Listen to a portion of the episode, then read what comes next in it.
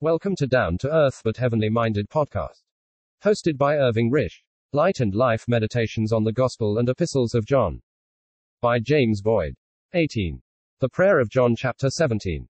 All through his years of patient ministry, the Lord had spoken to them about the Father, now he was to speak to the Father about them. The hour was come. The work is viewed as already accomplished, and he says so I have glorified thee on the earth. I have finished the work that thou gavest me to do. He had done all that he had come to do on earth. This is the position that he takes. When he spoke these words, he had still to accomplish the mighty work of redemption. The bitter cup was still full to the brim, and he had to drink it. But it was as certain to be done as though it had been done. But in this wonderful prayer of his, which is deeply engraven on the heart of every one who truly loves him, there is no mention made of the cup that was yet to be drunk. He speaks as no more in the world. The hearts of his adversaries were filled with hatred. They had plotted his destruction, and the betrayer was at hand. One thing remained to complete their utter refusal of him, and that was the cross. He must be lifted up from the earth. He must be numbered with the transgressors, and dealt with as one unfit to live. It was night, and the murderers led by the traitor were on the track of their victim. It was man's hour. The restraining hand of God was withdrawn, and the devil has his own way. The God of Israel is about to be encircled by the leaders of his favored nation. They have had centuries of his gracious and forgiving ways, but now they will break his bands and cast off his cords. And the Romans must have a hand in his mock trial and his refusal from the earth. In this awful tragedy, the whole world must be represented. If the traitor has been pointed out by a sop that speaks of the purest friendship, so must the Savior be distinguished by the kiss of the traitor. But I anticipate. Jesus is going back to the Father. But the way home was by the cross, and that was as rejected by the world. But what transpired on the cross after that was between himself and God, and therefore could have no place in this prayer. Properly speaking, the work of the cross was not done upon earth, but as lifted up from the earth. I do not say that the cross is not included in I have glorified thee on the earth. I cannot pronounce any definite opinion on the subject. But when he speaks in this prayer to the Father, he does not mention it. He speaks of all that he had made known to his disciples, how he had kept them, how he had manifested the Father's name to them, what they were to the Father and to himself, and what his desires for them were, but of his sufferings and death he says nothing. He had glorified the Father on the earth, and on this ground, and on the ground that he had finished the work given him to do, in which the work of the cross may come in. He claims the glory with the Father that he had with him before the world was. But this was only that he might continue to glorify the Father in a way in which it was impossible to glorify him on earth. And one way in which this glory was to be brought to the Father was by giving eternal life to as many as the Father had given to him. And this, he says, is life eternal, that they might know thee the only true God, and Jesus Christ whom thou hast sent. It is as possessing this life that we can enjoy the Father and the Son. It came into manifestation in Jesus, and is the life by which we live, in the revelation that has come to us in Him. It is the life of divine persons, but ours also in the power of the Holy Spirit. Now they have known that all things whatsoever thou hast given me are of thee. They were able to trace things to their source, however little they might have been able to put their knowledge into words. They had received the words that the Father had given to the Son, and had known surely that he had come forth from the Father, and that the Father had sent him. This the Lord could say of them, though they might not have been able to say it of themselves.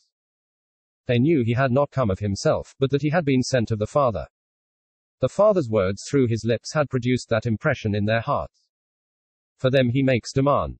He does not demand for the world just yet. The day is coming in which that demand shall be made, and God will give him the heathen for his inheritance, and the uttermost parts of the earth for his possession. Psalm chapter 2. He can confidently make demand for those he speaks of, for, he says, they are thine. But then, all mine are thine, and thine are mine.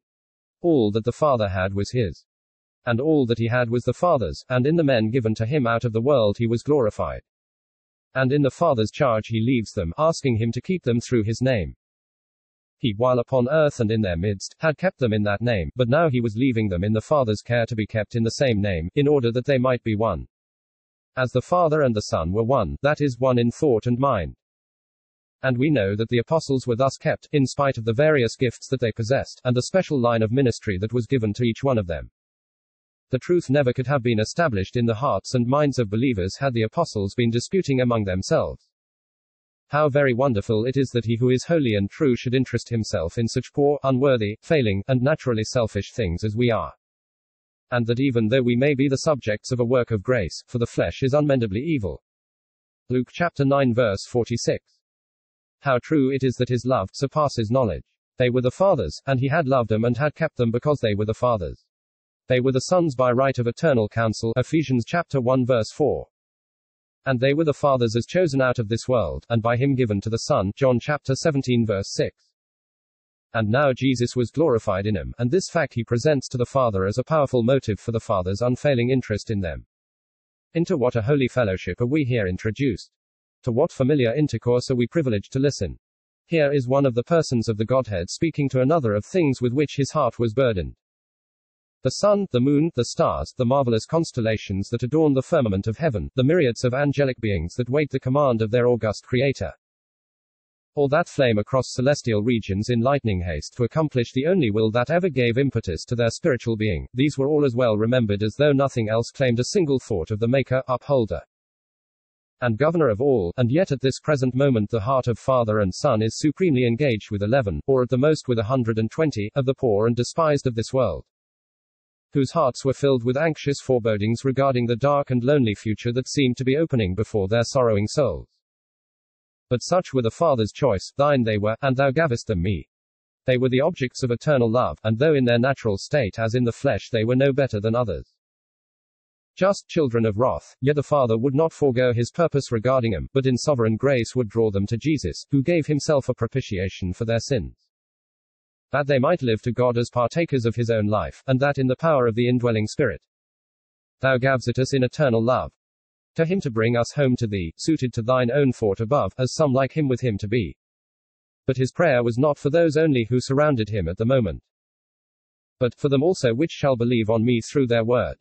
His desires include all who would believe on him throughout the whole of the present dispensation. One we are in life and nature, but practically as far from it as we possibly could be. Still one we are, though without the grace to own it.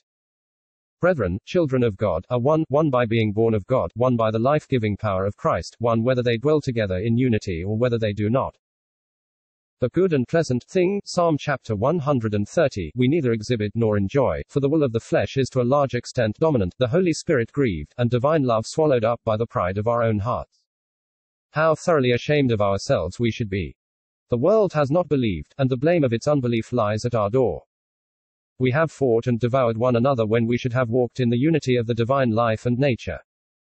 Had the Father's word, which was spoken by the Son down here, held a larger place in our hearts, we would have been more effective witnesses to the grace of a Savior God. And we might have given to men the impression of His infinite love so that whatever else was true we might at least have had this confidence that we have seen and do testify that the Father sent the Son as Savior of the world. 1 John chapter 4 verse 14.